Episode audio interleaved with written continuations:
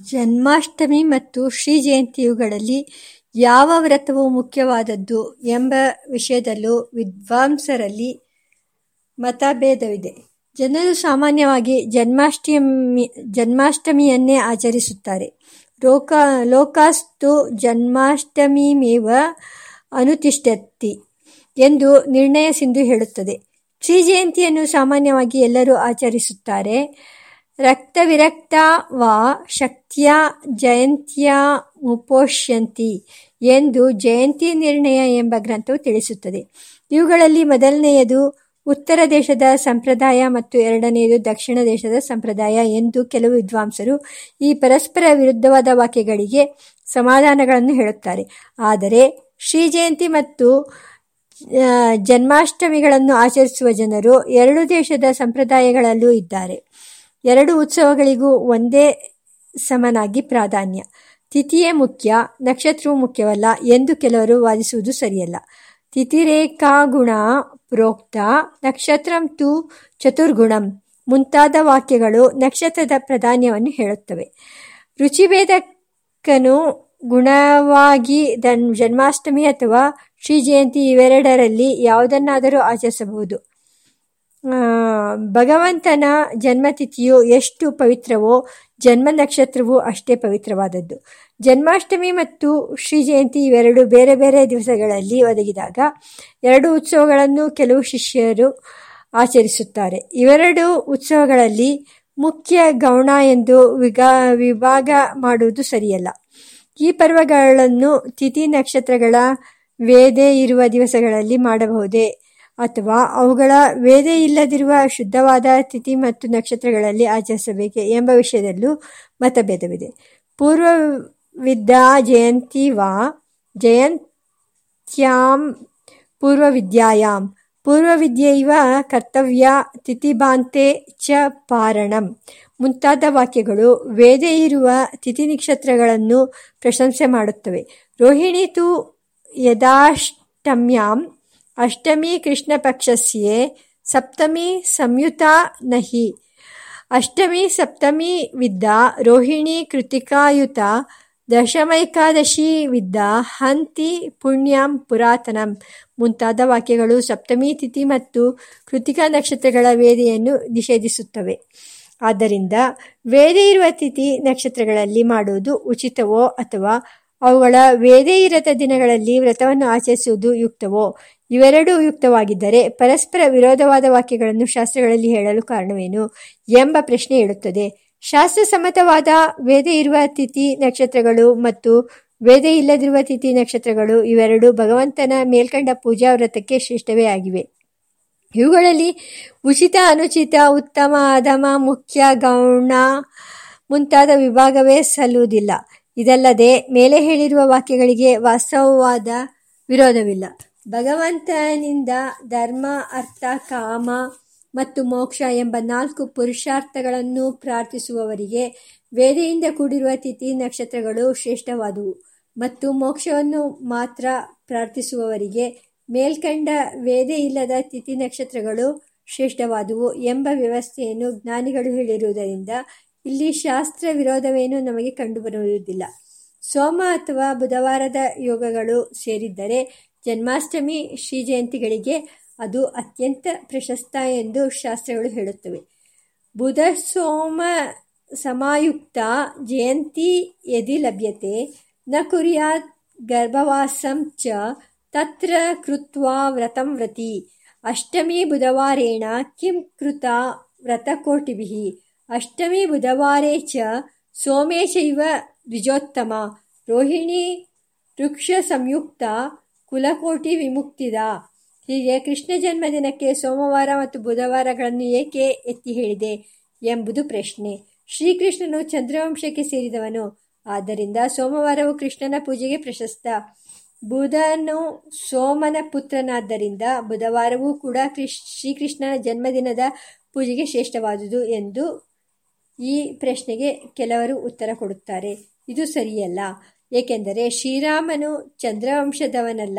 ಆದರೆ ಅವನ ಜನ್ಮದಿನವಾದ ಶ್ರೀರಾಮನವಮಿ ವ್ರತಕ್ಕೂ ಸೋಮವಾರ ಬುಧವಾರಗಳು ಶಾಸ್ತ್ರಗಳಲ್ಲಿ ಪ್ರಶಸ್ತವೆಂದು ಹೇಳಲ್ಪಟ್ಟಿದೆ.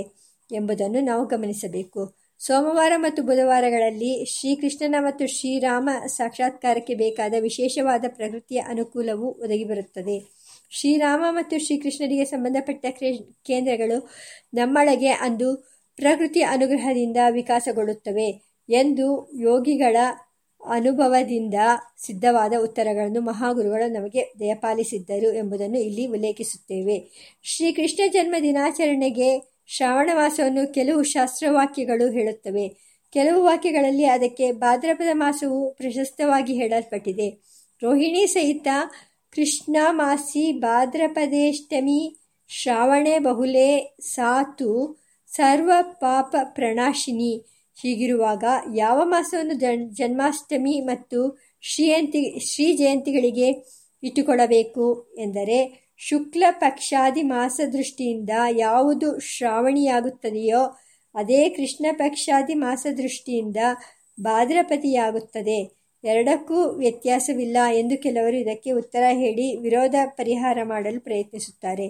ಆದರೆ ಇದರಂತೆ ಕರ್ಕಾಟಕ ಮಾಸದಲ್ಲಿ ಅಮಾವಾಸ್ಯೆ ಬಂದಾಗ ಅದರೊಳಗೆ ಬರುವ ಕೃಷ್ಣಾಷ್ಟಮಿಯು ಶ್ರಾವಣಿ ಮತ್ತು ಭಾದ್ರಪದಿ ಆಗುವುದರಿಂದ ಆಗಲೇ ಜನ್ಮಾಷ್ಟಮಿ ಮತ್ತು ಶ್ರೀ ಜಯಂತಿಗಳನ್ನು ಆಚರಿಸಬೇಕಾಗುತ್ತದೆ. ಆಗಲೇ ಆಚರಿಸೋಣ ಎಂದರೆ ಸಿಂಹ ಮಾಸದಲ್ಲಿ ಶ್ರೀಕೃಷ್ಣನ ಜನ್ಮದಿನವನ್ನು ಆಚರಿಸಬೇಕು ಎಂಬ ಅಭಿಪ್ರಾಯದ ವಚನಗಳನ್ನು ಗಮನಿಸಬೇಕು. ಸಿಂಹಸ್ಥೇರ್ ಕೇಪ್ಸಿತೆ ಪಕ್ಷೆ ರೋಹಿಣ್ಯಾಮಷ್ಟಮಿಯುತೆ ಸಿಂಹಾರ್ಕೆ ರೋಹಿಣಿಯುಕ್ತ ನವಃ ಕೃಷ್ಣಾಷ್ಟ ಕೃಷ್ಣಾಷ್ಟಮಿ ಯದಿ.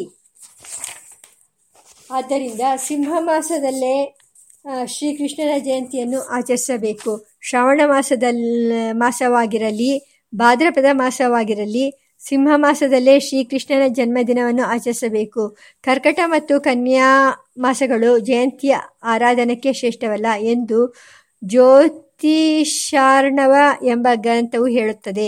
ಶ್ರಾವಣ್ಯಾಂ ಪ್ರೋಷ್ಠಪದ್ಯಾಂ ವಾ ಯದಾ ಸಿಂಹಗತೋ ರವಿ. ಜಯನ್ನಾ, ಜಯಂತಾರಾಧನಂ ಕುರ್ಯಾತ್ ನತು ಕರ್ಕಟ ಕನ್ಯೆಯೋಹೋ ಹೀಗಿರುವಾಗ ಶ್ರೀಕೃಷ್ಣನ ಜನ್ಮದಿನದ ಆಚರಣೆಗೆ ಶ್ರಾವಣ ಮಾಸಕ್ಕೆ ಪ್ರಾಧಾನ್ಯವೇ, ಭಾದ್ರಪದ ಮಾಸಕ್ಕೆ ಪ್ರಾಧಾನ್ಯವೇ ಅಥವಾ ಸಿಂಹ ಮಾಸಕ್ಕೆ ಪ್ರಾಧಾನ್ಯವೇ ಎಂದರೆ ಜನ್ಮಾಷ್ಟಮಿ ವ್ರತವನ್ನು ಆಚರಿಸುವವರಿಗೆ ಶ್ರಾವಣ ಮಾಸವು ಪ್ರಧಾನ. ಶ್ರೀ ಜಯಂತಿಯನ್ನು ಆಚರಿಸುವವರಿಗೆ ಸಿಂಹ ಮಾಸವು ಪ್ರಧಾನ ಎಂಬುದು ನಮ್ಮ ಅಭಿಪ್ರಾಯವಾಗಿದೆ. ಶ್ರೀಕೃಷ್ಣನು ಶ್ರಾವಣ ಮಾಸದ ಅಥವಾ ಭಾದ್ರಪದ ಮಾಸದ ಕೃಷ್ಣ ಪಕ್ಷದ ಅಷ್ಟಮಿಯಲ್ಲಿ ಜನಿಸಿದನು ಎಂದು ಹರಿವಂಶ ಮುಂತಾದ ಪುರಾಣಗಳು ಹೇಳುತ್ತವೆ. ಆದರೆ ಮಹಾಪುರಾಣ ಪುರಾಣದಲ್ಲಿ ಶ್ರೀಕೃಷ್ಣನು ಆಷಾಢ ಮಾಸದ ಶುಕ್ಲ ಪಕ್ಷದ ದ್ವಾದಶಿಯಲ್ಲಿ ಜನಿಸಿದನೆಂದು ಹೇಳಿದೆ. ಈ ವಾಕ್ಯಗಳಿಗೆ ಸಂಪೂರ್ಣ ವಿರೋಧವಿದೆ. ಮಾಸ, ಪಕ್ಷ, ತಿಥಿ ಎಲ್ಲ ವಿಷಯಗಳಲ್ಲೂ ವಿರೋಧವಿದೆ ಎಂದು ಕೆಲವು ವಿದ್ವಾಂಸರು ಆಶ್ಚರ್ಯವನ್ನು ವ್ಯಕ್ತಪಡಿಸಿದ್ದಾರೆ. ಆದರೆ ಇವರು ಮಹಾ, ವರಾಹ ಪುರಾಣದ ವಚನಗಳ ಪೂರ್ಣವಾದ ಅರ್ಥವನ್ನು ಮನಸ್ಸಿಗೆ ತೆಗೆದುಕೊಳ್ಳದೆ ಮೇಲ್ಕಂಡ ವಿರೋಧವನ್ನು ಕಲ್ಪಿಸಿಕೊಂಡಿದ್ದಾರೆ. ಆಷಾಢ ಮಾಸದ ಶುಕ್ಲ ಪಕ್ಷದಲ್ಲಿ ಪತಿಯೊಡನೆ ಉಪವಾಸ ವ್ರತವನ್ನು ಯಾವಳು ಆಚರಿಸುತ್ತಾಳೆಯೋ ಅವಳ ಹೃದಯ ಗರ್ಭದಲ್ಲಿ ಭಗವಂತನು ಕಾಣಿಸುತ್ತಾನೆ. ಆ ದ್ವಾದಶಿಯಂದು ಮಹಾಕೀರ್ತಿಶಾಲಿಯಾದ ವಸುದೇವನು ವ್ರತವನ್ನಾಚರಿಸಿ ಶ್ರೀಕೃಷ್ಣನನ್ನೇ ಪುತ್ರನನ್ನಾಗಿ ಪಡೆದನು, ಮಹಾಸಂಪತ್ತನ್ನು ಗಳಿಸಿದನು. ಆದ್ದರಿಂದ ಆಷಾಢ ಶುಕ್ಲ ದ್ವಾದಶಿಯಲ್ಲಿ ವಿಷ್ಣುವಿನ ವ್ರತವನ್ನಾಚರಿಸಬೇಕು. ಅಂತಹವರಿಗೆ ಒಳ್ಳೆಯ ಸಂತಾನ ಮತ್ತು ಸಂಪತ್ತು ದೊರೆಯುತ್ತದೆ ಎಂಬುದು ಆ ಶ್ಲೋಕದ ಅಭಿಪ್ರಾಯ. ಈ ವ್ರತವನ್ನು ಎಲ್ಲ ದಂಪತಿಗಳು ಆಚರಿಸಬಹುದು. ಶ್ರೀಕೃಷ್ಣನು ಆಷಾಢ ಶುಕ್ಲ ದ್ವಾದಶಿಯಲ್ಲಿ ಜನಿಸಿದನೆಂದು ಅಲ್ಲಿ ಹೇಳಿಯೇ ಇಲ್ಲ. ಏತಾಂ ಚ ದ್ವಾದಶೀಂ ಗತ್ವ ವಸುದೇವೋ ಮಹಾಯಶಃ ಪುತ್ರಂ ಲೇಬೆ ಸ ಕೃಷ್ಣಾಖ್ಯಂ ಮಹತೀಂ ಚ ಶ್ರಿಯಂ ತತ. ಜನ್ಮಾಷ್ಟಮಿ ಅಥವಾ ಶ್ರೀ ಜಯಂತಿಯಂದು ಭಗವಂತನ ಪೂಜೆಯನ್ನು ಯಾವ ಸಮಯದಲ್ಲಿ ಆಚರಿಸಬೇಕು ಎಂಬುದು ವಿಚಾರ ಮಾಡಬೇಕಾದ ಒಂದು ಮುಖ್ಯ ವಿಷಯ. ಭಗವಂತನ ಅವತಾರವು ಅಂದು ಯಾವ ಸಮಯದಲ್ಲಿ ಆಯಿತೋ ಆ ಸಮಯದಲ್ಲಿ ಭಗವಂತನ ವಿಶೇಷ ಪೂಜೆಯನ್ನು ಮಾಡುವುದು ಪ್ರಶಕ್ ಪ್ರಶಸ್ತ ಎಂಬುದು ನಮ್ಮ ಅಭಿಪ್ರಾಯ. ಆತನು ರಾತ್ರಿ ನಿಶಿಯಲ್ಲಿ ಅವತರಿಸಿದ, ಅರ್ಧರಾತ್ರಿಯಲ್ಲಿ ಜನಿಸಿದ, ಚಂದ್ರೋದಯ ಸಮಯದಲ್ಲಿ ಜನಿಸಿದ ಎಂದು ಶಾಸ್ತ್ರಗಳು ಹೇಳುತ್ತವೆ. ಮುಹೂರ್ತೆ ಬಿಜಿತಿ ಪ್ರಾಪ್ತೆ ಸಾಧರಾತ್ರೆ ವಿಭೂಷಿತೆ, ಮಾಸೆ ಪೋಷ್ಟಪದೇಷ್ಟಮ್ಯಾಂ ಅರ್ಧರಾತ್ರೆ ವಿದೋದಯೇ ನಿಶೀತೆ ತಮ ಉದ್ಭೂತೆ. ಅಷ್ಟು ಕಾಲದವರೆಗೂ ಎಚ್ಚರವಾಗಿದ್ದು ಪೂಜೆ ಮಾಡಲು ಅಶಕ್ತರಾದವರು ರಾತ್ರಿಯಲ್ಲಿ ಅರ್ಧರಾತ್ರಿಯ ಮೊದಲು ವೃಷಭ ಲಗ್ನದಲ್ಲಿ ಪೂಜೆಯನ್ನು ಆಚರಿಸಬಹುದು. ಏಕೆಂದರೆ ಶ್ರೀಕೃಷ್ಣನ ಅವತಾರ ಮಾಡಿದಾಗ ವೃಷಭ ಲಗ್ನವಿತ್ತು ಎಂದು ಬ್ರಹ್ಮ ಸಂಹಿತೆ ಹೇಳುತ್ತದೆ. ಬುಧವಾರ ವೃಷೇ ಲಗ್ನೆ, ರೋಹಿಣ್ಯಾಶ್ಚರಮಾಂಶಕ್ಕೆ. ರಾತ್ರಿ ಸಮಯದವರೆಗೂ ಉಪವಾಸ ಮಾಡಿ ಪೂಜೆಗಾಗಿ ನಿರೀಕ್ಷೆ ಮಾಡಲು ಸಾಧ್ಯವಿಲ್ಲದ ಅತ್ಯಂತ ಅಶಕ್ತರು ಮಧ್ಯಾಹ್ನ ಕಾಲದಲ್ಲಿಯಾದರೂ ಪೂಜೆಯನ್ನು ಆಚರಿಸಬಹುದು. ಆದರೆ ರಾತ್ರಿ ಪೂಜೆಯು ಮತ್ತು ಅದರಲ್ಲಿಯೂ ಅರ್ಧರಾತ್ರದ ಪೂಜೆಯು ಅತ್ಯಂತ ಪ್ರಶಸ್ತ ಎಂಬುದರಲ್ಲಿ ಸಂದೇಹವಿಲ್ಲ. ಶ್ರೀಕೃಷ್ಣ ಪರಮಾತ್ಮನ ಅವತಾರ ದಿನಗಳಲ್ಲಿ ಸಿಂಹರಾಶಿ ಇತ್ತು. ಶ್ರಾವಣ ಮಾಸವಿತ್ತು. ಒಂದು ದೃಷ್ಟಿಯಿಂದ ಇದು ಭಾದ್ರಪದ ಮಾಸವೂ ಆಗುತ್ತದೆ. ಅಷ್ಟಮಿ ತಿಥಿ, ಬುಧವಾರ, ಶುಭವಾದ, ಹರ್ಷಣ, ಯೋಗ ಮತ್ತು ಕೌಲವಕರಣ ಎಲ್ಲವೂ ಕೂಡಿದ್ದ ಅರ್ಧರಾತ್ರಿಯಲ್ಲಿ ಚಂದ್ರೋದಯ ಸಮಯದಲ್ಲಿ ಭಗವಂತನು ಅವಚರಿಸಿದ ಸಿಂಹ ಮಾಸದಲ್ಲಿ ಅಥವಾ ಶ್ರಾವಣ ಮಾಸದಲ್ಲಿ ಮೇಲ್ಕಂಡ ತಿಥಿ, ನಕ್ಷತ್ರ, ವಾರ, ಯೋಗ, ಕರಣ ಇವೆಲ್ಲವೂ ಕೂಡಿ ಬಂದ ದಿವಸವು ಭಗವಂತನ ಜನ್ಮದಿನದ ಆಚರಣೆಗೆ ಅತ್ಯಂತ ಪ್ರಶಸ್ತ. ಅವುಗಳಲ್ಲಿ ಎಷ್ಟೆಷ್ಟು ಕೂಡಿ ಬಂದರೆ ಅಷ್ಟೆಷ್ಟು ಉತ್ತಮ. ತಿಥಿತತ್ವ ಎಂಬ ಗ್ರಂಥದಲ್ಲಿ ಜಯಂತಿಯ ಆಚರಣೆಗೆ ಈ ಕೆಳಗಿನ ಸಿದ್ಧಾಂತಗಳನ್ನು ಹೇಳಿದೆ. ಜಯಂತಿ ಯೋಗವು ಒಂದು ದಿವಸ ಮಾತ್ರವಿದ್ದರೆ ಅಂದೇ ಉಪವಾಸ ಪೂಜೆಯನ್ನು ಮಾಡಬೇಕು. ಆ ಯೋಗವು ಎರಡು ದಿವಸ ಇದ್ದರೆ ಎರಡನೇ ದಿನದಲ್ಲಿ ವ್ರತದ ಆಚರಣೆ. ಜಯಂತಿಯು ಇಲ್ಲದಿದ್ದರೆ ಲೋಹಿಣಿಯಿಂದ ಕೂಡಿದ ಅಷ್ಟಮಿಯಲ್ಲಿ ವ್ರತವನ್ನು ಆಚರಿಸಬೇಕು ಎರಡು ದಿವಸಗಳಲ್ಲೂ ರೋಹಿಣಿಗೆ ಸೇರಿದ ಅಷ್ಟಮಿ ಇದ್ದರೆ ಉಪವಾಸವನ್ನು ಎರಡನೇ ದಿನದಲ್ಲಿ ಆಚರಿಸಬೇಕು. ರೋಹಿಣಿ ನಕ್ಷತ್ರವು ಇಲ್ಲದಿದ್ದರೆ ಅರ್ಧರಾತ್ರಿಯಲ್ಲಿರುವ ಅಷ್ಟಮಿಯಲ್ಲಿ ಆಚರಿಸಬೇಕು. ಎರಡು ದಿನಗಳಲ್ಲಿಯೂ ಅಷ್ಟಮಿ ಇದ್ದರೆ ಅರ್ಧರಾತ್ರಿಯಲ್ಲಿ ಇದ್ದರೆ ಅಥವಾ ಅಷ್ಟಮಿಯು ಎರಡು ದಿನಗಳಲ್ಲಿಯೂ ಅರ್ಧರಾತ್ರಿಯಲ್ಲಿ ಇಲ್ಲದೆಯೇ ಹೋದರೆ ಆಗ ಎರಡನೇ ದಿವಸದಲ್ಲೇ ವ್ರತವನ್ನು ಆಚರಿಸಬೇಕು. ತಿಥಿಯೋಗವಿಲ್ಲದಿದ್ದರೂ ಕೇವಲ ರೋಹಿಣಿ ನಕ್ಷತ್ರದಲ್ಲೇ ಪೂಜೆಯನ್ನು ಮಾಡಬೇಕು ಎಂಬುದು ದಶ ನಿರ್ಣಯ ಗ್ರಂಥಕಾರರ ಮತ. ತಿಥ್ಯಯೋಗೇಪಿ ನಕ್ಷತ್ರೇ ಕೇವಲೇರ್ಚನಾ ಮಿಷ್ಯತೆ ರೋಹಿಣ್ಯಾಮೇವ ಕುರ್ವೀತ, ಕೃಷ್ಣ ಜನ್ಮಾಧಿಕಂ. ರೋಹಿಣಿ ನಕ್ಷತ್ರ ಮತ್ತು ಅಷ್ಟಮಿ ತಿಥಿ ಇವೆರಡು ಒಟ್ಟಿಗೆ ಕೂಡಿ ಬರೆದಿದ್ದರೆ ಎರಡರಲ್ಲಿ ಯಾವುದಾದರೂ ಒಂದಕ್ಕೆ ಪ್ರಾಧಾನ್ಯ ಕೊಟ್ಟು ಅಂದು ಪೂಜೆಯನ್ನು ಆಚರಿಸಬೇಕು. ಜನ್ಮಾಷ್ಟಮಿ, ಶ್ರೀಜಯಂತಿ ನಿರ್ಣಯದ ಬಗೆಗೆ ವಿದ್ವಾಂಸರು ಅನೇಕ ದೊಡ್ಡ ಪ್ರಬಂಧಗಳನ್ನು ಬರೆದಿದ್ದಾರೆ. ಈ ವಿಷಯಗಳಿಗೆ ಸಂಬಂಧಪಟ್ಟ ಅತಿ ಮುಖ್ಯವಾದ ಅಂಶಗಳನ್ನು ಮಾತ್ರ ಪ್ರಾಸಂಗಿಕವಾಗಿ ಇಲ್ಲಿ ನಾವು ಸಹ ಸಂಗ್ರಹ ಮಾಡಿದ್ದೇವೆ. ಶ್ರೀ ಕೃಷ್ಣ ಜನ್ಮಾಷ್ಟಮಿ, ಶ್ರೀ ಜಯಂತಿ ಮುಂತಾದ ಹೆಸರುಗಳಿಂದ ಪ್ರಸಿದ್ಧವಾಗಿರುವ ಶ್ರೀ ಕೃಷ್ಣ ಪರಮಾತ್ಮನ ಜನ್ಮ ದಿನೋತ್ಸ ದಿನೋತ್ಸವವನ್ನು ಯಾವ ದಿನದಲ್ಲಿ ಮತ್ತು ದಿನದ ಯಾವ ಸಮಯದಲ್ಲಿ ಆಚರಿಸಬೇಕು ಎಂಬ ವಿಷಯವನ್ನು ವಿಮರ್ಶೆ ಮಾಡಿದೆವು. ಆ ಬಗೆಗೆ ಶಾಸ್ತ್ರಗಳು ಹೇಳಿರುವ ವಾಕ್ಯಗಳನ್ನು, ದೇಶದಲ್ಲಿರುವ ವಾಡಿಕೆಗಳನ್ನು ಸಂಕ್ಷೇಪವಾಗಿ ವಿಚಾರ ಮಾಡಿದ್ದೇವೆ. ಆದರೆ ಒಂದು ಪ್ರಶ್ನೆ ಮಾತ್ರ ಅಲ್ಲಿಗೂ ಉಳಿದುಕೊಳ್ಳುತ್ತದೆ. ಅದರ ವಿವರಣೆ ಹೀಗಿದೆ. ಅಂದಿನ ತಿಥಿ ಯಾವುದು, ನಕ್ಷತ್ರ ಯಾವುದು, ಅವು ಯಾವಾಗ ಹುಟ್ಟುತ್ತವೆ, ಎಷ್ಟು ಹೊತ್ತು ಇರುತ್ತವೆ, ಇತ್ಯಾದಿ ವಿಷಯಗಳಲ್ಲಿ ಪಂಚಾಂಗ ಗ್ರಂಥಗಳಲ್ಲಿ ಐಕಮತ್ಯವೇ ಇಲ್ಲ. ಉದಾಹರಣೆಗೆ, ವಾಕ್ಯ ಪಂಚಾಂಗದ ಹೇಳಿಕೆಗೂ, ಸಿದ್ಧಾಂತ ಪಂಚಾಂಗದ ಹೇಳಿಕೆಗೂ ದೃಗ್ಗಣಿತ ಪಂಚಾಂಗದ ಹೇಳಿಕೆಗೂ ಹೊಂದಿಕೆಯೇ ಇರುವುದಿಲ್ಲ. ಈ ಹೇಳಿಕೆಗಳಲ್ಲಿ ಯಾವುದನ್ನು ಪ್ರಾಮಾಣಿಕವೆಂದು ಸ್ವೀಕರಿಸಬೇಕು ಎಂಬುದು ಪ್ರಶ್ನೆ. ಆ ಪ್ರಶ್ನೆ ಒದಗಿದಾಗ ಅವರವರ ಮನೆತನದ ಪದ್ಧತಿ ಅಥವಾ ಆಯಾ ಆಚಾರ್ಯ ಮಠಾಧಿಪತಿಗಳ ಅನುಶಾಸನದಂತೆ ನಡೆದು ಮನಸ್ಸಿಗೆ ಸಮಾಧಾನ ತಂದುಕೊಳ್ಳುವ ರೂಢಿ ಕಂಡುಬರುತ್ತದೆ. ಸಮಸ್ಯೆಗೆ ವೈಜ್ಞಾನಿಕವಾದ ಮತ್ತು ಉಚಿತವಾದ ಉತ್ತರದ ಪರಿಹಾರವನ್ನು ಹೇಗೆ ಪಡೆಯುವುದು? ದೇಶದ ಬೇರೆ ಬೇರೆ ಭಾಗಗಳಲ್ಲಿ ಗ್ರಹ, ನಕ್ಷತ್ರ, ಉದಯ, ನಕ್ಷತ್ರಗಳ ಉದಯ, ಅಸ್ತ ಇತ್ಯಾದಿ ಕಾಲಗಳಲ್ಲಿ ವ್ಯತ್ಯಾಸ ಇರುವುದು ಸಹಜ. ಈ ವ್ಯತ್ಯಾಸಕ್ಕೆ ಅನುಗುಣವಾಗಿಯೇ ಪಂಚಾಂಗಗಳಲ್ಲಿ ಭೇದವಿದ್ದರೆ ಅದು ವೈಜ್ಞಾನಿಕವೇ ಆಗುತ್ತದೆ. ಆದರೆ ದೇಶದ ಒಂದೇ ಭಾಗದಲ್ಲೇ ತಿಥಿ ನಕ್ಷತ್ರ ಇತ್ಯಾದಿಗಳ ಬಗ್ಗೆ ಭಿನ್ನಾಭಿಪ್ರಾಯಗಳನ್ನು ಹೇಳುವ ನಾನಾ ಪಂಚಾಂಗಗಳು ನಮ್ಮನ್ನು ಎದುರಿಸುತ್ತವೆ. ಆ ಪಂಚಾಂಗಗಳಿಗೆ ಆಧಾರ ಗ್ರಂಥಗಳು ಬೇರೆ ಬೇರೆಯಾಗಿವೆ. ಸರಿಯಾದ ಆಧಾರ ಗ್ರಂಥ ಯಾವುದು ಎಂಬುದನ್ನು ತಿಳಿಯುವುದು ಹೇಗೆ ಎಂದರೆ ಪ್ರಕೃತಿ ದೇವಿಯ ಕಡೆ ಕೈ ತೋರಿಸಬೇಕಾಗುತ್ತದೆ. ಯಾರ ಕೈವಾಡಕ್ಕೂ ಅಥವಾ ಬುದ್ಧಿ ಚಮತ್ಕಾರಕ್ಕೂ ಸಿಕ್ಕದೆ ಸಹಜನ್ಯ, ಜನಿಯಮದಲ್ಲಿರುವ ಗ್ರಹ ನಕ್ಷತ್ರಗಳೇ ನಮಗೆ ಪ್ರಾಮಾಣಿಕವಾದ ಮತ್ತು ದೈವದತ್ತವಾಗಿರುವ ಆಧಾರಗಳು. ಆದ್ದರಿಂದಲೇ ಪಂಚಾಂಗ ಹೋದರೆ ನಕ್ಷತ್ರ ಹೋಯಿತೆ ಎಂಬ ಗಾದೆ ಹುಟ್ಟಿಕೊಂಡಿತು. ಆ ಮೌಲಿಕವಾದ ಆಧಾರ ವಸ್ತುವನ್ನು ಪರಿಶೀಲಿಸಿ ನಮ್ಮ ಪಂಚಾಂಗಗಳಲ್ಲಿ ಅವಶ್ಯಕವಾದ ಎಡೆಗಳಲ್ಲಿ ಮಾರ್ಪಾಟು ಮಾಡಿಕೊಳ್ಳಬೇಕು. ಗ್ರಹ ನಕ್ಷತ್ರಗಳ ಸ್ಥಳ ಮತ್ತು ಗತಿಗಳಲ್ಲಿ ಕೆಲವೊಮ್ಮೆ ವ್ಯತ್ಯಾಸ ಉಂಟಾಗುತ್ತದೆ. ಆ ವ್ಯತ್ಯಾಸಗಳನ್ನು ಆಗಾಗ್ಗೆ ಗಮನಿಸಿ ನಮ್ಮ ಪಂಚಾಂಗಗಳ ಲೆಕ್ಕಾಚಾರ ನವೀಕರಿಸಿಕೊಳ್ಳಬೇಕು. ಈ ಕೆಲಸವು ಶತಮಾನಗಳಿಂದ ನಮ್ಮ ದೇಶದಲ್ಲಿ ಆಗದೆ ನಿಂತು ಹೋಗಿದೆ. ಅದನ್ನು ಈಗಲಾದರೂ ಮಾಡಿಕೊಂಡು ಅದರ ಫಲಿತಾಂಶಗಳನ್ನು ನಮ್ಮ ಪಂಚಾಂಗಗಳಲ್ಲಿ ಉಪಯೋಗಿಸಿಕೊಳ್ಳಬೇಕು ಎಂದು ಶ್ರೀರಂಗ ಮಹಾಗುರುದೇವರು ನಿರ್ದೇಶ ಮಾಡಿದ್ದನ್ನು ಸ್ಮರಿಸುತ್ತೇವೆ.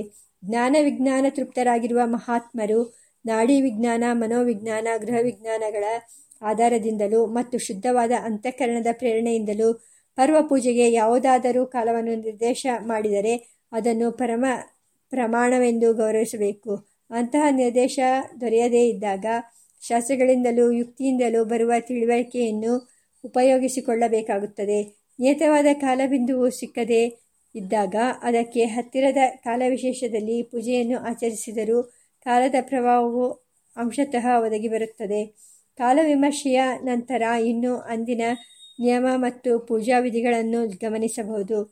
ಈ ಪರ್ವದ ಆಚರಣೆಯ ಆಚರಣೆಯ ವಿಧಿಯ ಬಗ್ಗೆ ಶಾಸ್ತ್ರ ಮತ್ತು ಸಂಪ್ರದಾಯಗಳ ವೈವಿಧ್ಯವನ್ನು ಕಾಣುತ್ತೇವೆ. ಆದರೆ ಅಂದು ಶುಚಿಯಾಗಿದ್ದು ಭಕ್ತಿ ಶ್ರದ್ಧೆಗಳಿಂದ ವಿಶೇಷವಾಗಿ ಶ್ರೀಕೃಷ್ಣ ಪರಮಾತ್ಮನ ಆರಾಧನೆಯನ್ನು ಮಾಡಬೇಕೆಂಬುದು ಎಲ್ಲ ಶಿಷ್ಯರಿಗೂ ಸಮ್ಮತವಾಗಿದೆ. ಅದನ್ನು ಕೇಂದ್ರವಾಗಿಟ್ಟುಕೊಂಡು ಉಳಿದ ವಿಷಯಗಳನ್ನು ಅದಕ್ಕೆ ಅನುಗುಣವಾಗಿ ಅಳವಡಿಸಿಕೊಳ್ಳಬಹುದು. ಭಗವಂತನ ವಿಶೇಷ ಪೂಜೆ, ಕಥಾ ಸಂಕೀರ್ತನ, ಉಪವಾಸ ಜಾಗರಣೆ ದಾನ, ಧರ್ಮ ಇತ್ಯಾದಿಗಳು ಆಚರಣೆಯ ಮುಖ್ಯ ಅಂಶಗಳು ಸೋಪವಾಸೋ ಹರೇಹೇ ಪೂಜಾಂ ಕೃತ್ವಾ ತತ್ರ ನ ಸೀದತಿ ಉಪವಾಸಸ್ಯ ನಿಯಮಂ ಗೃಹೀಯಾದ್ ಭಕ್ತಿಭಾವತಃ ರಾತ್ರೋ ಪ್ರಜಾಗರಃ ಕಾರ್ಯ ನೃತ್ಯಗೀತಸಮಾಕುಲಃ ಕರ್ತವ್ಯಂ ವಿತ್ತಮಾನೇನ ದಾನಂ ಭಕ್ತ ಜನೈರಪಿ ಇಲ್ಲಿ ವಿಹಿತವಾಗಿರುವ ಪೂಜೆ ಮತ್ತು ಉಪವಾಸಗಳಲ್ಲಿ ಯಾವುದು ಅಂಗ, ಯಾವುದು ಅಂಗಿ ಎಂಬ ವಿಷಯದಲ್ಲಿ ವಿದ್ವಾಂಸರು ಚರ್ಚೆ ಮಾಡಿದ್ದಾರೆ. ಕೇವಲೇನೋಪವಾಸೇನ, ತಸ್ಮಿನ್ ಜನ್ಮದಿನೇ ಮಮ, ಜನ ಜತ್ ಶತಜನ್ಮ ಕೃತಾತ್ ಪಾಪಾತ್ ಮುಚ್ಯತೆ ನಾತ್ರ ಸಂಶಯ. ಬಹುಜನ್ಮ ಕೃತಂ ಪಾಪಂ ಹಂತಿ ಸೋಪೋಷಿತಾ ತಿಥಿ ಇವೇ ಮುಂತಾದ ಶಾಸ್ತ್ರವಾಕ್ಯಗಳು ಕೇವಲ ಉಪವಾಸದ ಮಹಿಮೆಯನ್ನು ಕೊಂಡಾಡುತ್ತವೆ. ಆದ್ದರಿಂದ ಉಪವಾಸವೇ ಮುಖ್ಯವಾದುದು. ಪೂಜೆಯು ಅದಕ್ಕೆ ಅಂಗವೆಂದು ಕೆಲವರು ವಾದಿಸುತ್ತಾರೆ. ಈ ವಾದವು ಚಮತ್ಕಾರಪೂರ್ಣವಾಗಿದ್ದರೂ ವಿವೇಕಪೂರ್ಣವಾಗಿಲ್ಲ. ಶಾಸ್ತ್ರವಾಕ್ಯಗಳ ಶಬ್ದಾರ್ಥಗಳನ್ನು ತೆಗೆದುಕೊಂಡು ಯುಕ್ತಿಯನ್ನು ಹೆಣೆಯಬಾರದು. ಶಾಸ್ತ್ರವಾಕ್ಯಗಳ ತಾತ್ಪರ್ಯವನ್ನು ಯುಕ್ತಿಪೂರ್ವಕವಾಗಿ ಗ್ರಹಿಸಬೇಕು. ಕೇವಲ ಶಾಸ್ತ್ರಮಾಶ್ರಿತ್ಯ ನ ಕರ್ತವ್ಯೋ ವಿನಿರ್ಣಯ, ಯುಕ್ತಿಹೀನೇ ವಿಚಾರೆ ತು ಧರ್ಮಹಾನಿ ಪ್ರಜಾಯತೆ, ಕೇವಲ ಶಾಸ್ತ್ರ ಶಬ್ದಾರ್ಥದಿಂದ ನಿರ್ಣಯವನ್ನು ಮಾಡಬಾರದು. ವಿಚಾರವು ಯುಕ್ತಿರಹಿತವಾಗಿದ್ದರೆ ಅದರಿಂದ ಧರ್ಮಹಾನಿಯೇ ಉಂಟಾಗುತ್ತದೆ ಎಂಬುದಾಗಿಯೂ ಶಾಸ್ತ್ರವು ಹೇಳುತ್ತೆ, ಹೇಳುತ್ತದೆಯಲ್ಲವೇ.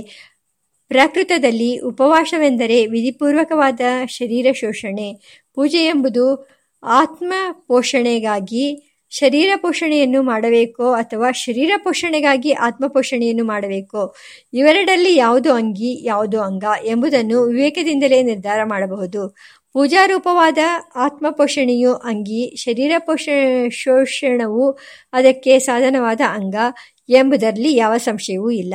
ಕೇವಲ ಉಪವಾಸ ಮಾಡಿದರೂ ಮಹಾಫಲವನ್ನು, ಫಲವುಂಟು ಎಂದು ಉಪವಾಸವನ್ನು ಪ್ರಶಂಸೆ ಮಾಡುವುದರಲ್ಲಿ ಮೇಲ್ಕಂಡ ಶಾಸ್ತ್ರವಾಕ್ಯಗಳಿಗೆ ತಾತ್ಪರ್ಯ. ಉಪವಾಸವನ್ನು ಹಾಗೆ ಏಕೆ ಪ್ರಶಂಸೆ ಮಾಡಬೇಕು ಎಂದರೆ, ವಿಧಿಪೂರ್ವಕವಾಗಿ ಉಪವಾಸ ಮಾಡಿದರೆ ಪ್ರಕೃತಿಯು ಶುದ್ಧವಾಗಿ ಪರಮಾತ್ಮನ ಪೂಜೆಗೆ ಅವಶ್ಯಕವಾದ ಧಾತು ಪ್ರಸನ್ನತೆ ಉಂಟಾಗುತ್ತದೆ. ಮನಸ್ಸಿನ ಶುದ್ಧಿ ಮತ್ತು ಸ್ಥೈರ್ಯಕ್ಕೆ ಸಹಾಯವಾಗುತ್ತದೆ. ಆದುದರಿಂದ ಉಪವಾಸವನ್ನು ಹಾಗೆ ಹೊಗಳಿದೆ. ಸೋಪವಾಸೋ ಹರೇ ಪೂಜಾಂ ಕೃತ್ವಾ ತತ್ರ ನ ಸೀದತಿ ಎಂಬ ಶಾಸ್ತ್ರವಚನವು ಉಪವಾಸವು ಪೂಜೆಗೆ ಅಂಗ ಎಂಬುದನ್ನು ಸ್ಪಷ್ಟವಾಗಿ ಹೇಳುತ್ತದೆ. ಪೂರ್ಣವಾಗಿ ಉಪವಾಸವನ್ನು ಮಾಡಲು ಅಶಕ್ತರಾದವರು ಶಾಸ್ತ್ರವಿಹಿತವಾದ, ಸಾತ್ವಿಕವಾದ ಮತ್ತು ಲಘುವಾದ ಆಹಾರವನ್ನು ಸ್ವೀಕರಿಸಿ ಸ್ಥಿರವಾದ ಮನಸ್ಸಿನಿಂದ ಹರಿಯ ಆರಾಧನೆಯನ್ನು ಅಂದು ಮಾಡಬೇಕು. ಆದರೆ ಇತ್ತೀಚಿನ ದಿನಗಳಲ್ಲಿ ಉಪವಾಸದ ಸ್ಥಾನದಲ್ಲಿ ಮಾಡುವ ಫಲಾಹಾರವು ಫಲ, ಹಲವು ಬಗೆಯ ಪುಷ್ಕಳವಾದ ಆಹಾರಗಳ ರೂಪವನ್ನು ತಳೆದು ಹಾಸ್ಯಾಸ್ಪದವಾಗಿ ಬಿಟ್ಟಿದೆ ನಮ್ಮ ಮಿತ್ರರೊಬ್ಬರ ಮನೆಯಲ್ಲಿ ಶ್ರೀ ಕೃಷ್ಣ ಜನ್ಮಾಷ್ಟಮಿಯಂದು ಫಲಾಹಾರಕ್ಕೆ ಏನೇನು ಮಾಡುವುದು ಎಂಬ ಬಗ್ಗೆ ಮನೆಯ ತಾಯಿ ತಮ್ಮ ಮಕ್ಕಳನ್ನು ಹೀಗೆ ಪ್ರಶ್ನಿಸಿದರು. ಅಪ್ಪನಿಗೆ ಅವಲಕ್ಕಿ, ಅಜ್ಜಿಗೆ ಹೆಸರು ಗಂಜಿ, ಅಣ್ಣನಿಗೆ ರವೆ ಉಂಡೆ, ನನಗೆ ದೋಸೆ ಅಥವಾ ರೊಟ್ಟಿ ಆಗುತ್ತೆ. ನಿಮಗೆ ಏನು ಮಾಡೋಣವೋ ಮಗು? ಈ ಪಟ್ಟಿಯನ್ನೆಲ್ಲ ಆಲಿಸುತ್ತಿದ್ದ ಪುಟ್ಟ ಹುಡುಗ, ಅಮ್ಮ, ಇವರಲ್ಲಿ ಒಬ್ಬೊಬ್ಬರಿಗೆ ಒಂದೊಂದನ್ನು ಮಾಡಿದಿ, ಮಾಡಿದಿರಿ. ಎಲ್ಲರಿಗೂ ಆಯಿತು. ಆದರೆ ಕೃಷ್ಣದೇವರಿಗೆ ಏನೋ, ಏನೂ ಆಗಲೇ ಇಲ್ಲವಲ್ಲ ಎಂದು ಪ್ರಶ್ನೆ ಹಾಕಿಬಿಟ್ಟ. ಇದನ್ನು ಕೇಳಿ ಹಿರಿಯರು ನಾಚಿಕೆ ಪಡಬೇಕಾಯಿತು ಅಂದು ಪರಮಾತ್ಮನ ಪೂಜೆ ಎಲ್ಲವೂ ಪರಮಾತ್ಮನಿಗೋಸ್ಕರ ಆಗಬೇಕು ಎಂಬುದನ್ನೇ ಅವರು ಮರೆತು ಬಿಟ್ಟಿದ್ದರು. ಪುಟ್ಟ ಹುಡುಗನ ಪ್ರಶ್ನೆ ಅವರಲ್ಲಿ ತಿಳಿವು ಮೂಡಿಸಿತು. ಉಪವಾಸದ ಬಗೆಗೆ ವಿವರಣೆಯನ್ನು ಪ್ರಥಮೈಕಾಶಕಾದಶಿಯ ನಿರೂಪಣೆಯಲ್ಲಿ ನಾವು ನೋಡಿದ್ದಾಗಿದೆ. ರಾತ್ರಿ ಜಾಗರಣೆಯ ವಿಷಯವೂ ಹಾಗೆಯೇ ಪರಮಾತ್ಮ ಸ್ಮರಣೆಗೆ ಅಂಗವೆಂದೇ ತಿಳಿಯಬೇಕು. ರಾತ್ರಿ ಜಾಗರಣೆ ಮಾಡಿದವರು ಜಾಗರಣೆಯ ಸಮಯವನ್ನು ಭಗವಂತನ ಧ್ಯಾನ ಸಂಕೀರ್ತನೆಗಳಿಗೆ ಮೀಸಲಾಗಿಡಬೇಕು. ಪೂರ್ಣವಾಗಿ ಜಾಗರಣೆ ಮಾಡಲು ಸಾಧ್ಯವಾಗದವರು ಸಾಧ್ಯವಾದಷ್ಟು ಕಾಲ ಜಾಗರಣೆ ಮಾಡಿ ಭಗವಂತನ ಚಿಂತನೆಯನ್ನು ಮಾಡಬೇಕು. ಭಗವಂತನ ವಿಷಯದಲ್ಲಿ ಜಾಗರಣೆ ಎಚ್ಚರ ಮಾಡುವುದಕ್ಕಾಗಿ ರಾತ್ರಿಯ ಜಾಗರಣೆ. ದಾನ ದಕ್ಷಿಣಾದಿಗಳನ್ನು ಜನ್ಮೋತ್ಸವದ ದಿವಸದಲ್ಲೂ ಅಥವಾ ಅದರ ಮೊದಲನೆಯ ದಿನ ಪಾರಣೆಗೆ ಪೂರ್ವಭಾವಿಯಾಗಿ ಕಾರ್ಪಣ್ಯವಿಲ್ಲದೆ ಯಥಾಶಕ್ತಿಯಾಗಿ ಸತ್ಪಾತ್ರರಿಗೆ ಸಮರ್ಪಿಸಬಹುದು. ಭಗವಂತನ ಪ್ರೀತ್ಯರ್ಥವಾಗಿಯೇ ದಾನ ಮಾಡುವುದು ಉತ್ತಮ ಕಲ್ಪ. ಕಾಮ್ಯವಾಗಿ ದಾನ ಮಾಡುವುದು ಸಾಮಾನ್ಯ ಕಲ್ಪ. ಸ್ನಾನ ಅಹನಿಕ ಬ್ರಹ್ಮಚರ್ಯ, ಆತ್ಮಗುಣ ಸಂಪತ್ತಿನ ಪಾಲನೆ ಇವುಗಳು ಎಲ್ಲ ವ್ರತಗಳಲ್ಲಿ ಅತ್ಯವಶ್ಯಕ.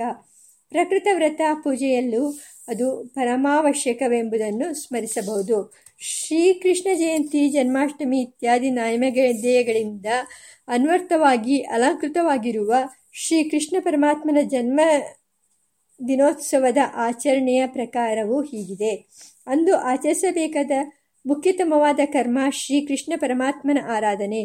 ಆ ಆರಾಧನೆಯ ಪ್ರಕಾರಗಳು ಆಗಮ ಭೇದ, ಅಧಿಕಾರಿ ಭೇದ ರುಚಿಭೇದ ದೇಶಾಚಾರ, ಕುಲಾಚಾರ ಇತ್ಯಾದಿಗಳಿಗೆ ಅನುಗುಣವಾಗಿ ಅನೇಕವಾಗಿದ್ದರೂ ಅವುಗಳ ಮುಖ್ಯ ತಾತ್ಪರ್ಯ ಒಂದೇ. ಶ್ರೀಕೃಷ್ಣ ಪರಮಾತ್ಮನನ್ನು ಪ್ರಸನ್ನಗೊಳಿಸುವುದು. ಮನಸ್ಸು, ಮಾತು ಮತ್ತು ಕೃತಿಗಳಿಂದ ಆತನು ಸಂಪ್ರೀತನಾಗುವಂತೆ ಮಾಡುವುದು. ಆತನಲ್ಲಿ ತನ್ಮತೆಯನ್ನು ಹೊಂದಿ ಪರಮಾನಂದವನ್ನು ಅನುಭವಿಸುವುದು. ಶ್ರೀಕೃಷ್ಣನ ಸೇವೆ ಮಾಡುವುದು ಎಂದರೇನು? ಅವನಿಗೆ ನಮಸ್ಕಾರ ಮಾಡುವುದು ಆರ್ಘ್ಯ, ಪಾದ್ಯ, ಆಚಮನ, ಧೂಪ, ದೀಪ, ನೈವೇದ್ಯ ಮುಂತಾದ ಉಪಚಾರಗಳನ್ನು ಸಮರ್ಪಿಸುವುದೇ ಆತನ ಸೇವೆ ಎಂಬುದು ಸಾಮಾನ್ಯವಾದ ತಿಳುವಳಿಕೆ. ಇದು ಒಂದು ಮಟ್ಟದಲ್ಲಿ ಸರಿಯೇ. ಆದರೆ ಆ ಸೇವೆಯ ತಿರುಳು ಇರುವುದು ಆ ಪರಮಾತ್ಮನ ತಾದಾತ್ಮ್ಯ ಹೊಂದುವುದರಲ್ಲಿ ತಾನೇ. ಇದಕ್ಕೆ ಒಂದು ಉದಾಹರಣೆ ಕೊಡುತ್ತೇನೆ. ಕಾಫಿಯನ್ನು ಸೇವಿಸುವುದರೆಂದರೇನು? ಕಾಫಿಗೆ ಅಡ್ಡ ಬೀಳುವುದು ಅಭಿಷೇಕ ಮಾಡುವುದು ಇತ್ಯಾದಿ ಹೊರಗಿನ ಕ್ರಿಯೆಗಳಲ್ಲ. ಆ ಪದಾರ್ಥವನ್ನು ಹೊರಕ್ಕೆ ಚೆಲ್ಲದೆ ಒಳಕ್ಕೆ ತೆಗೆದುಕೊಂಡು ಸವಿಯುತ್ತಾ ಅನುಭವಿಸುವುದು. ಉಳಿದ ವಿಷಯಗಳನ್ನು ಮರೆತು ಕಾಫಿಮಯವಾಗಿ, ಮಯನಾಗಿ ಬಿಡುವುದು ಎಂದು ಕಾಫಿ ಪಾನೀಯದ ಭಕ್ತರು ಹೇಳುತ್ತಾರೆ. ಹಾಗೆಯೇ ಶ್ರೀಕೃಷ್ಣನನ್ನು ಸೇವಿಸುವುದು ಎಂದರೆ ಅವನನ್ನು ಒಳಕ್ಕೆ ತೆಗೆದುಕೊಳ್ಳುವುದು. ಉಳಿದ ವಿಷಯಗಳನ್ನು ಸಂಪೂರ್ಣವಾಗಿ ಮರೆತು ತ್ವಾಂ ಚಿಂತೆಯನ್ ತ್ವನ್ಮಯತಾಂ ಪ್ರಪನ್ನ ಎಂಬಂತೆ ಅವನಲ್ಲಿ ತನ್ಮಯನಾಗಿಬಿಡುವುದು ಎಂದು ಕೃಷ್ಣ ಭಕ್ತರಾದ ನಾವು ಹೇಳುತ್ತೇವೆ ಎಂಬುದಾಗಿ ಶ್ರೀರಂಗ ಗುರುದೇವರು ನಸುನಗುತ್ತಾ ಅನುಗ್ರಹಿಸಿದ್ದ ವಚನಾಮೃತವನ್ನು ಇಲ್ಲಿ ಸ್ಮರಿಸುತ್ತೇವೆ. ಅಂದರೆ, ಶ್ರೀಕೃಷ್ಣನನ್ನು ಧ್ಯಾನ ಮಾಡಬೇಕು, ಸ್ತುತಿಸಬೇಕು, ಮತ್ತೆ ಹೊರಗಿನ ದ್ರವ್ಯಗಳಿಂದಲೂ ಯಥಾಶಕ್ತಿ ಪೂಜಿಸಬೇಕು ಎಂಬುದು ಶ್ರೀಕೃಷ್ಣನ ಆರಾಧನೆಯ ಸಾರಾಂಶ. ಇವುಗಳಲ್ಲಿ ಹೊರಗಿನ ದ್ರವ್ಯಗಳು ದೊರೆಯದಿದ್ದಾಗ ಧ್ಯಾನ ಮತ್ತು ಸ್ತೋತ್ರಗಳಿಂದ ಮಾತ್ರವೇ ಆರಾಧಿಸಿದರೂ ಭಕ್ತನು ಪ್ರಸನ್ನನಾಗುತ್ತಾನೆ. ಭಗವಂತನ ಆರಾಧನೆಯನ್ನು ಅಂದಿನ ಅಹೋರಾತ್ರಗಳಲ್ಲಿ ಪೂರ್ಣವಾಗಿ ಆಚರಿಸಬೇಕು. ಆದರೆ ಅವನ ಅವತಾರ ಸಮಯವಾದ ರಾತ್ರಿಯಲ್ಲಿಯೇ ಅಂದು ಅವನ ವಿಶೇಷವಾದ ಪೂಜೆಯನ್ನು ಮಾಡುವುದು ಉತ್ತಮ. ರಾತ್ರಿಯಲ್ಲಿಯೂ ಚಂದ್ರೋದಯ ಸಮಯವು ಆತನ ಅವತಾರದ ವಿಶೇಷ ಕಾಲ. ಚಂದ್ರೋದಯಕ್ಕೆ ಪೂರ್ವಭಾವಿಯಾಗಿಯೇ ವೃಷಭ ಲಗ್ನದಲ್ಲಿ ಅವತಾರದ ವಿಶೇಷ ಪೂಜೆಯನ್ನು ಮಾಡುವುದು ಉಂಟು. ರಾತ್ರಿಯ ವಿಶೇಷ ಪೂಜೆಯ ನಂತರ ಇಡೀ ರಾತ್ರಿಯನ್ನು ಆತನ ಭಜನೆ ಕಥಾ ಕೀರ್ತನೆ ಪಾರಾಯಣ ಇತ್ಯಾದಿಗಳಲ್ಲಿ ಕಳೆಯುವುದು ಕಾಲದ ಸದುಪಯೋಗವೇ ಆಗಿದೆ ಎಂಬುದರಲ್ಲಿ ಸಂಶಯವಿಲ್ಲ. ಶ್ರೀ ಜಯಂತಿ ಜನ್ಮಾಷ್ಟಮಿಯು ಸಂಯಮದ ದಿವಸ. ಅಂದು ಪರಮಾತ್ಮನ ಸಹವಾಸದಲ್ಲಿಯೇ ಇದ್ದು, ಅದಕ್ಕೆ ಸಹಾಯಕವಾಗುವಂತೆ ಇಂದ್ರಿಯಗಳಿಗೆ ಭೌತಿಕವಾದ ಆಹಾರವನ್ನು ಕೊಡದೆ ಪೂಜೆ ಮುಗಿಯುವವರೆಗೆ ಮಾತ್ರ ಉಪವಾಸವಿದ್ದು, ಅನಂತರ ರಾತ್ರಿಯಲ್ಲೇ ಭಗವಂತನ ಮಹಾಪ್ರಸಾದವನ್ನು ಸ್ವೀಕರಿಸುವ ಪದ್ಧತಿಯೂ ಉಂಟು. ಉಪವಾಸ ಮಾಡಲು ಅಶಕ್ತರಾದವರು ಶಾಸ್ತ್ರವಿಹಿತವಾದ ಹಣ್ಣು, ಹಾಲು, ಮುಂತಾದ ಹಗುರವಾದ ಮತ್ತು ಸಾತ್ವಿಕವಾದ ಆಹಾರಗಳನ್ನು ಮಿತ ಪ್ರಮಾಣದಲ್ಲಿ ಸೇವಿಸಬಹುದು. ಅಂದು ಭಗವಂತನ ಪೂಜಾ ಮಂಟಪವನ್ನು ಯೋಗಶಾಸ್ತ್ರಕ್ಕೆ ಅನುಗುಣವಾದ ಚಿತ್ರಗಳಿಂದಲೂ, ರಂಗವಲ್ಲಿಗಳಿಂದಲೂ ಅಲಂಕರಿಸುತ್ತಾರೆ. ಪರಮಾತ್ಮ ಭಾವವನ್ನು ತುಂಬುವಂತೆ ಕಣ್ಣು ಮನಸ್ಸುಗಳಿಗೆ ರಮಣೀಯವಾಗಿರುವ ತಳಿರು ತೋರಣಗಳಿಂದಲೂ ಮಂಟಪವನ್ನು ಅಲಂಕರಿಸುತ್ತಾರೆ. ಇದಲ್ಲದೆ ರಮಣೀಯವಾಗಿ ಸುರಭಿತವಾಗಿ ರಸಪೂರ್ಣವಾಗಿರುವ ಬಗೆ ಬಗೆಯ ಹಣ್ಣು ಹೂವು ಕಾಯಿಗಳಿಂದಲೂ ಸಿಂಗರಿಸಲ್ಪಟ್ಟಿರುವ ಆ ಪೂಜೆಯ ಚಪರವನ್ನು ಫಲವತ್ಸರ ಎಂದು ಕರೆಯುತ್ತಾರೆ. ಇಷ್ಟೆಲ್ಲ ಪದಾರ್ಥಗಳ ಸಮಾವೇಶ ಅಲ್ಲಿ ಏಕೆ? ಎಂದರೆ ಅವೆಲ್ಲವೂ ಪರಮ ನಯನೋತ್ಸವ ಕಾರಣ ಸರ್ವಗರ್ಭ, ಸರ್ವರಸ ಸರ್ವವೃಕ್ಷ ವನಸ್ಪತಿ ಸ್ವರೂಪ ಎಂದು ಜ್ಞಾನಿಗಳಿಂದ ವರ್ಣಿತವಾಗಿರುವ, ವರ್ಣಿತನಾಗಿರುವ ಭಗವಂತನ ಆ ಎಲ್ಲ ವಿಭೂತಿಗಳ ಸಂಗಮವನ್ನು ಆ ಸರ್ವ ಸಂಗಮನ ಸನ್ನಿಧಿಯಲ್ಲಿ ಸ್ಮರಿಸುವುದಕ್ಕಾಗಿ ಭಗವದರ್ಪಣೆಯ ಈ ಯಜ್ಞದಿಂದ ಆ ವಿಭೂತಿಗಳಿಗೆ ಕೃತಕೃತ್ಯತೆಯನ್ನು ಉಂಟು ಮಾಡುವುದಕ್ಕಾಗಿ ಮತ್ತು ಭಗವಂತನ ಪ್ರಸಾದ ರೂಪದಲ್ಲಿ ಅವುಗಳನ್ನು ಪೂಜೆಯ ನಂತರ ಸ್ವೀಕರಿಸಿ ತಾನು ಭಗವಂತನ ಯೋಗಕ್ಕೆ ಬೇಕಾದ ಧಾತು ಪ್ರಸನ್ನತೆಯನ್ನು ಸಂಪಾದಿಸುವುದಕ್ಕಾಗಿ. ಶ್ರೀಕೃಷ್ಣನ ಅಲಂಕಾರ ಪ್ರಿಯನಾದ ದೇವನೇ ಅಲ್ಲವೇ, ಅವನ ಯೋಗ ಭೋಗ ಸಾಮ್ರಾಜ್ಯಕ್ಕೆ ಬೇಕಾದ ಎಲ್ಲ ಶಿಸ್ತು ಸಿಂಗಾರಗಳು ಅಂದು ಅವನ ಪೂಜೆಗೆ ಒದಗಬೇಕು. ಆತನ ಸಂಕಲ್ಪದಂತೆ ಆ ಸಮಯದಲ್ಲಿ ಹೊರಗಿನ ಪ್ರಕೃತಿಯು ಕೂಡ ಪೂಜೆಗೆ ಬೇಕಾದ ಸಾಧನ ಸಂಪತ್ತನ್ನು ಒದಗಿಸಿಕೊಡುತ್ತದೆ. ಒಳ್ಳೆಯ ಮಳೆಯಿಂದ ಹಣ್ಣು, ಕಾಯಿ, ಹೂವು, ತಳಿರುಗಳೆಲ್ಲವೂ ಪ್ರಕೃತಿಯಲ್ಲಿ ತುಂಬಿರುವ ತಿಂಗಳಲ್ಲಿ ತಾನೇ ಆ ಹಬ್ಬವು ಬರುವುದು. ಸಂಜೆ ಸ್ನಾನ ಮಾಡಿ ಅಹನಿಕಗಳು ಆದ ನಂತರ ಶ್ರೀಮದ್ ಭಾಗವತ, ಹರಿವಂಶ, ವಿಷ್ಣು ಪುರಾಣ ಮುಂತಾದ ಪುಣ್ಯ ಸಾಹಿತ್ಯವನ್ನು ಅಲಂಕರಿಸಿರುವ ಶ್ರೀಕೃಷ್ಣ ಕಥೆಯ ಪಾರಾಯಣವನ್ನು ಮಾಡುತ್ತಾರೆ. ಯಥಾಶಕ್ತಿಯಾಗಿ ಪಂಚೋಪಚಾರ, ಷೋಡೋಪಚಾರ ಇತ್ಯಾದಿಗಳಿಂದಲೂ ಸ್ವಾಮಿಯನ್ನು ಆರಾಧಿಸುತ್ತಾರೆ. ಭಕ್ತಿರಸ ಸಹಿತವಾಗಿ ಕುಶಲತೆಯಿಂದ ಸಿದ್ಧಪಡಿಸಲ್ಪಟ್ಟಿರುವ ಪುಷ್ಕಳವಾದ ಭಕ್ಷ್ಯ, ಭೋಜ್ಯ ಚೋಷ್ಯ ಲೇಹ್ಯ, ಪಾನೀಯ ರೂಪವಾದ ನೈವೇದ್ಯಗಳನ್ನು ಗೋವಿಂದನ ಆರೋಗಣೆಗೆ ಒದಗಿಸುತ್ತಾರೆ. ಆತನ ಪೂಜೆಯ ಚಪರದಲ್ಲಿ ಶಾಸ್ತ್ರೀಯವಾದ ಎಲ್ಲ ಹೂ, ತಡಿರು, ಫಲಗಳ ಸಂಗಮವಾಗುವಂತೆ ಆತನ ನೈವೇದ್ಯದಲ್ಲೂ ಶಾಸ್ತ್ರೀಯವಾದ ಎಲ್ಲ ತಿಂಡಿ ತೀರ್ಥಗಳ ಸಮ್ಮೇಳನ ಆಗುತ್ತದೆ. ಈ ಸಮ್ಮೇಳನದಲ್ಲಿ ಆ ತಿಂಡಿಪೋತನಿಗೆ ಅತ್ಯಂತ ಪ್ರಿಯವಾದ ದ್ರವ್ಯಗಳು, ಆ ಎಲ್ಲ ಪದಾರ್ಥಗಳಲ್ಲಿ ಅಂತರ್ಯಾಮಿಯಾಗಿರುವ ಭಕ್ತಿ, ಸೌರಭ ಮತ್ತು ರಸಗಳೇ ಆಗಿವೆ. ಹೊರಗಿನ ಪೂಜೆಯಲ್ಲಿ ಗೋಕ್ಷೀರ, ಕ್ಷೀರಾನ್ನ, ಪರಮಾನ್ನ, ಬೆಲ್ಲದ ಅವಲಕ್ಕಿ, ಹಸನಾದ ಬೆಣ್ಣೆ, ನವನೀತ ಮತ್ತು ಶುಂಠಿ ಬೆಲ್ಲಗಳು ಅವನ ಆರೋಗಣೆಯ ವಿಶೇಷ ನೈವೇದ್ಯಗಳು.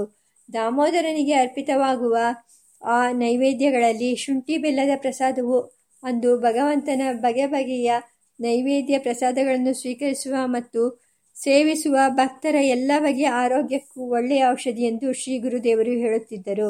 ಶಾಸ್ತ್ರಯೋನಿಯಾದ ಪರಮಾತ್ಮನನ್ನು ವೇದಮಂತ್ರಗಳಿಂದಲೂ ಶಾಸ್ತ್ರವಾಕ್ಯಗಳಿಂದಲೂ ಇತಿಹಾಸ ಪುರಾಣ ಸೂಕ್ತಿಗಳಿಂದಲೂ, ಅಷ್ಟೋತ್ತರ ಶತ ಮತ್ತು ಸಹಸ್ರನಾಮಗಳಿಂದಲೂ ಆರಾಧನೆಯಲ್ಲಿ ಅರ್ಚನೆ ಮಾಡುತ್ತಾರೆ. ಸಂಸ್ಕೃತ ಮತ್ತು ದೇಶಭಾಷಾಮಯವಾದ ಸ್ತೋತ್ರಗಳಿಂದಲೂ, ನೃತ್ಯಗಳಿಂದಲೂ ನಿಖಿಲ ಕಲಾದಿ ಗುರುವಾದ ಗೋವಿಂದನನ್ನು ಆರಾಧಿಸುತ್ತಾರೆ. ಜಗನ್ನಾಥನಾದ ಶ್ರೀಕೃಷ್ಣ ಜಯಂತಿ ಜನ್ಮಾಷ್ಟಮಿಯ ಜಗತ್ತಿನ ಕಲ್ಯಾಣಕ್ಕಾಗಿ ಒದಗಿ ಬಂದಿದೆ.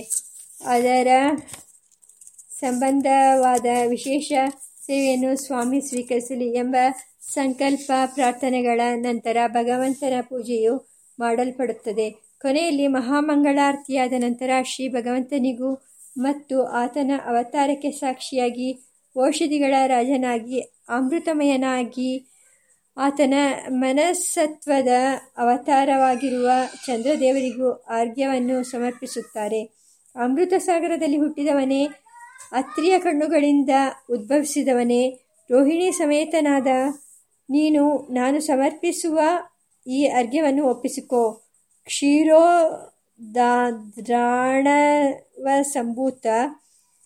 ಹೆತ್ರಿನೇತ್ರ ಸಮುದ್ಭವ ಗೃಹಾಣಾರ್ಘ್ಯಂ ಮಯಾದತ್ತಂ ರೋಹಿಣ್ಯ ಸಹಿತ ಶಶೀನ್ ಎಂಬ ಶ್ಲೋಕದಿಂದ ಚಂದ್ರನಿಗೆ ಅರ್ಘ್ಯವನ್ನು ಸಮರ್ಪಿಸುತ್ತಾರೆ.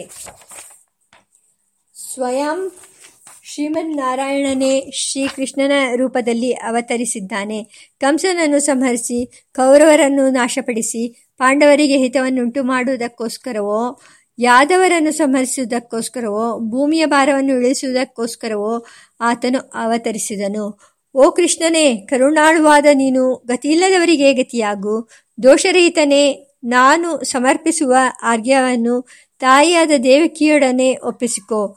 ಜಾತ ಕಂಸವದಾರ್ಥಾಯ ಭೂಭಾರೋತ್ತರಣಾಯ ಚ ಪಾಂಡವಾನಾಂ ಕೃತಾರ್ಥಾಯ ವೃಷ್ಣೀನಾಂ ನಿಧನಾಯ ಚ ಕುರುಣಾಂ ಚ ವಿನಾಶಾಯ ಜಜ್ಞೆ ಕೃಷ್ಣ ಸ್ವಯಂ ಹರಿಃ ಕೃಷ್ಣ ಕೃಷ್ಣ ಕೃಪಾಳುಸ್ತ್ವಂ ಅಗತೀನಾಂ ಗತಿರ್ಭವ ಗೃಹಣಾರ್ಘ್ಯಂ ಮಯಾ ದತ್ತಂ ದೇವಕ್ಯಾ ಸಹಿತೋ ನಗ ತಿಥಿತತ್ವ ಸಮಯ ಮಯೂಕ ಧರ್ಮ ಧರ್ಮಸಿಂಧು ಮುಂತಾದ ಗ್ರಂಥಗಳಲ್ಲಿ ಮೇಲ್ಕಂಡ ಮಹೋತ್ಸವದ ಆಚರಣೆಯ ವಿಧಾನವನ್ನು ವಿಸ್ತಾರವಾಗಿ ಹೇಳಿದೆ. ಅವುಗಳಲ್ಲಿ ಧರ್ಮಸಿಂಧುವು ಭಗವಂತನ ಪೂಜೆಗೆ ವೇದ ಮಂತ್ರಗಳನ್ನು ಮತ್ತು ಪುರಾಣ ಮಂತ್ರಗಳನ್ನು ಎರಡನ್ನು ವಿಧಿಸುತ್ತದೆ. ಉಳಿದವುಗಳಲ್ಲಿ ಪುರಾಣ ಮಂತ್ರಗಳು ಮಾತ್ರವೇ ಕಂಡುಬರುತ್ತವೆ. ತತ್ವ ಮತ್ತು ಮಯೂಖ ಗ್ರಂಥಗಳ ಪ್ರಕಾರ ಪೂಜೆಯ ಆಚರಣೆಯನ್ನು ಹೀಗೆ ಸಂಕ್ಷೇಪಿಸಬಹುದು. ಜನ್ಮಾಷ್ಟಮಿಯಂದು ಪ್ರಾತಃಕಾಲದಲ್ಲಿ ಸೂರ್ಯ, ಸೋಮ, ಯಮ, ಕಾಲ ಎರಡು ಸಂಧ್ಯೆಗಳು, ಪಂಚಭೂತಗಳು, ಅಹೋರಾತ್ರಗಳು, ವಾಯುದೇವರು, ದೀಕ್ಷತಿಗಳು, ಅಂತರಿಕ್ಷ ನಿವಾಸಿಗಳು ಮತ್ತು ದೇವತೆಗಳು ಇವರ ಸಾನ್ನಿಧ್ಯವನ್ನು ಈ ಮಂತ್ರದಿಂದ ಪ್ರಾರ್ಥಿಸಬೇಕು.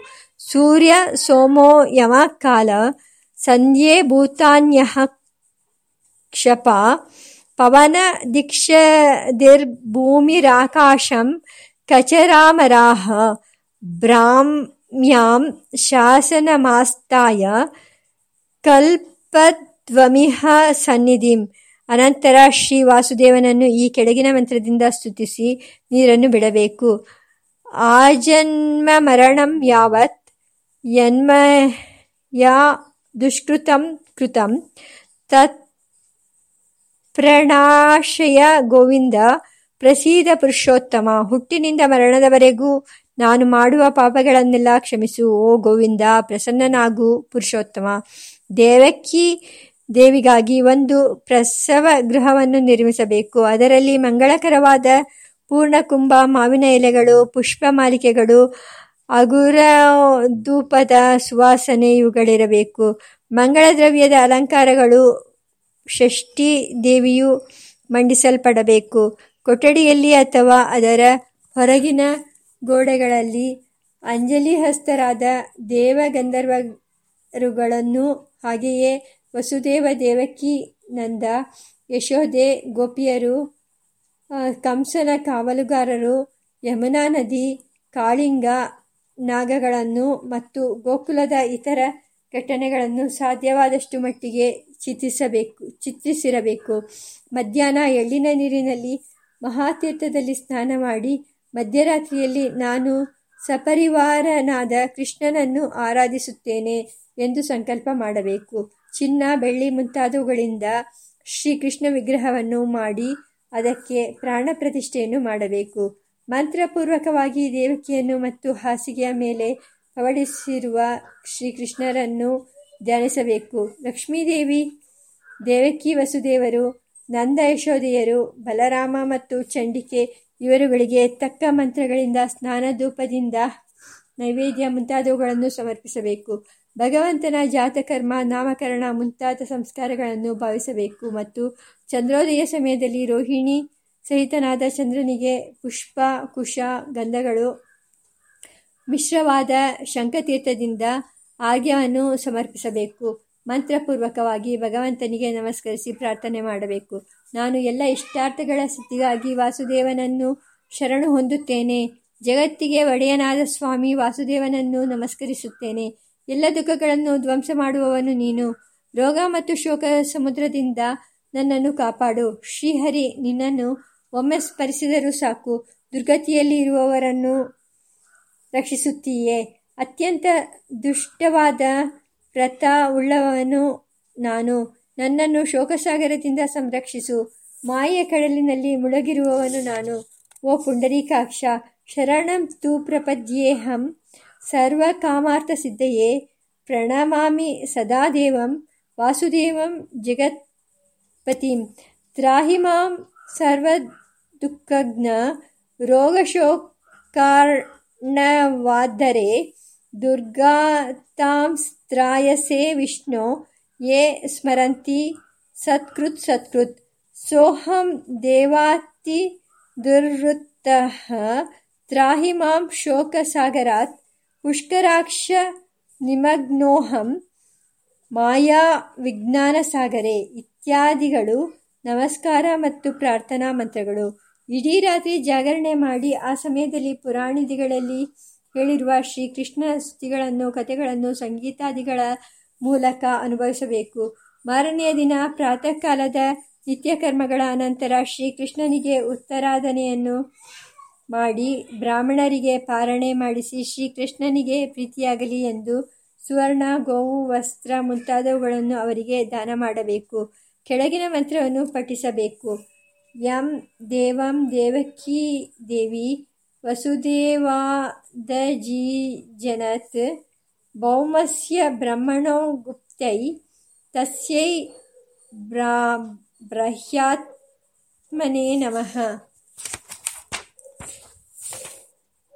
ಸುಜನ್ಮ ವಾಸುದೇವಾಯ ಗೋಬ್ರಾ ಗೋಬ್ರಾಹ್ಮಣಹಿತಾಯ ಚ ಶಾಂತಿರಸ್ತು ಶಿವಂ ಚಾಸ್ತು ಇತ್ಯುಕ್ತ್ವಾತು ವಿಸರ್ಜಯೇತ್.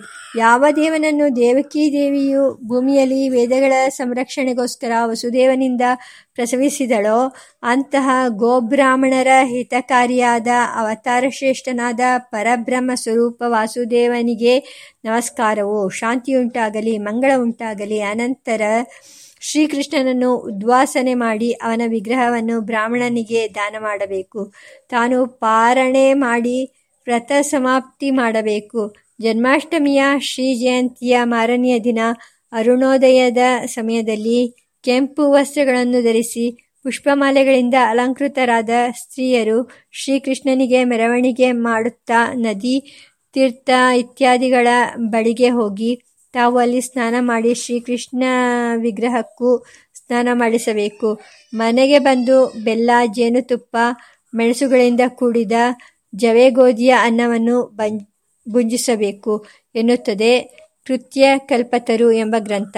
ಮಹಾರಾಷ್ಟ್ರ ದೇಶದಲ್ಲಿ ಜನ್ಮೋತ್ಸವದ ಮಾರನೆಯ ದಿನ ಮೊಸರು ಮಜ್ಜಿಗೆಗಳು ತುಂಬಿರುವ ಮಡಕೆಯನ್ನು ನೇತು ಹಾಕಿ ಅದರ ಕೆಳಗಡೆ ಆಡಿಪಾಡುವ ಮತ್ತು ಆ ಮಡಕೆಯಲ್ಲಿ ರಂಧ್ರವನ್ನು ಮಾಡಿ ಅದರಿಂದ ಸುರಿಯುವ ಮೊಸರು ಮಜ್ಜಿಗೆಗಳಿಂದ ತಾವು ಅಭಿಷೇಕ ಮಾಡಿಕೊಳ್ಳುವ ಪದ್ಧತಿ ಇದೆ. ಇದನ್ನು ಬಾಲಕರು ವಿಶೇಷವಾಗಿ ಮಾಡುತ್ತಾರೆ. ಶ್ರೀಕೃಷ್ಣ ಪರಮಾತ್ಮನ ಜನ್ಮ ಸಮಯದಲ್ಲಿ ಗೋಪಾಲಕರು ಹಾಲು, ಮೊಸರು, ತುಪ್ಪಗಳನ್ನು ಒಬ್ಬರ ಮೇಲೊಬ್ಬರು ಸುರಿದಾಡಿ ಸಿಂಪಡಿಸಿ ಮೈಗೆ ಬಳಿದುಕೊಂಡು ಶ್ರೀಕೃಷ್ಣನ ಜನ್ಮದಿನೋತ್ಸವವನ್ನು ಆಚರಿಸಿದರು ಎಂದು ಶ್ರೀಮದ್ ಭಾಗವತವು ಹೇಳುತ್ತದೆ.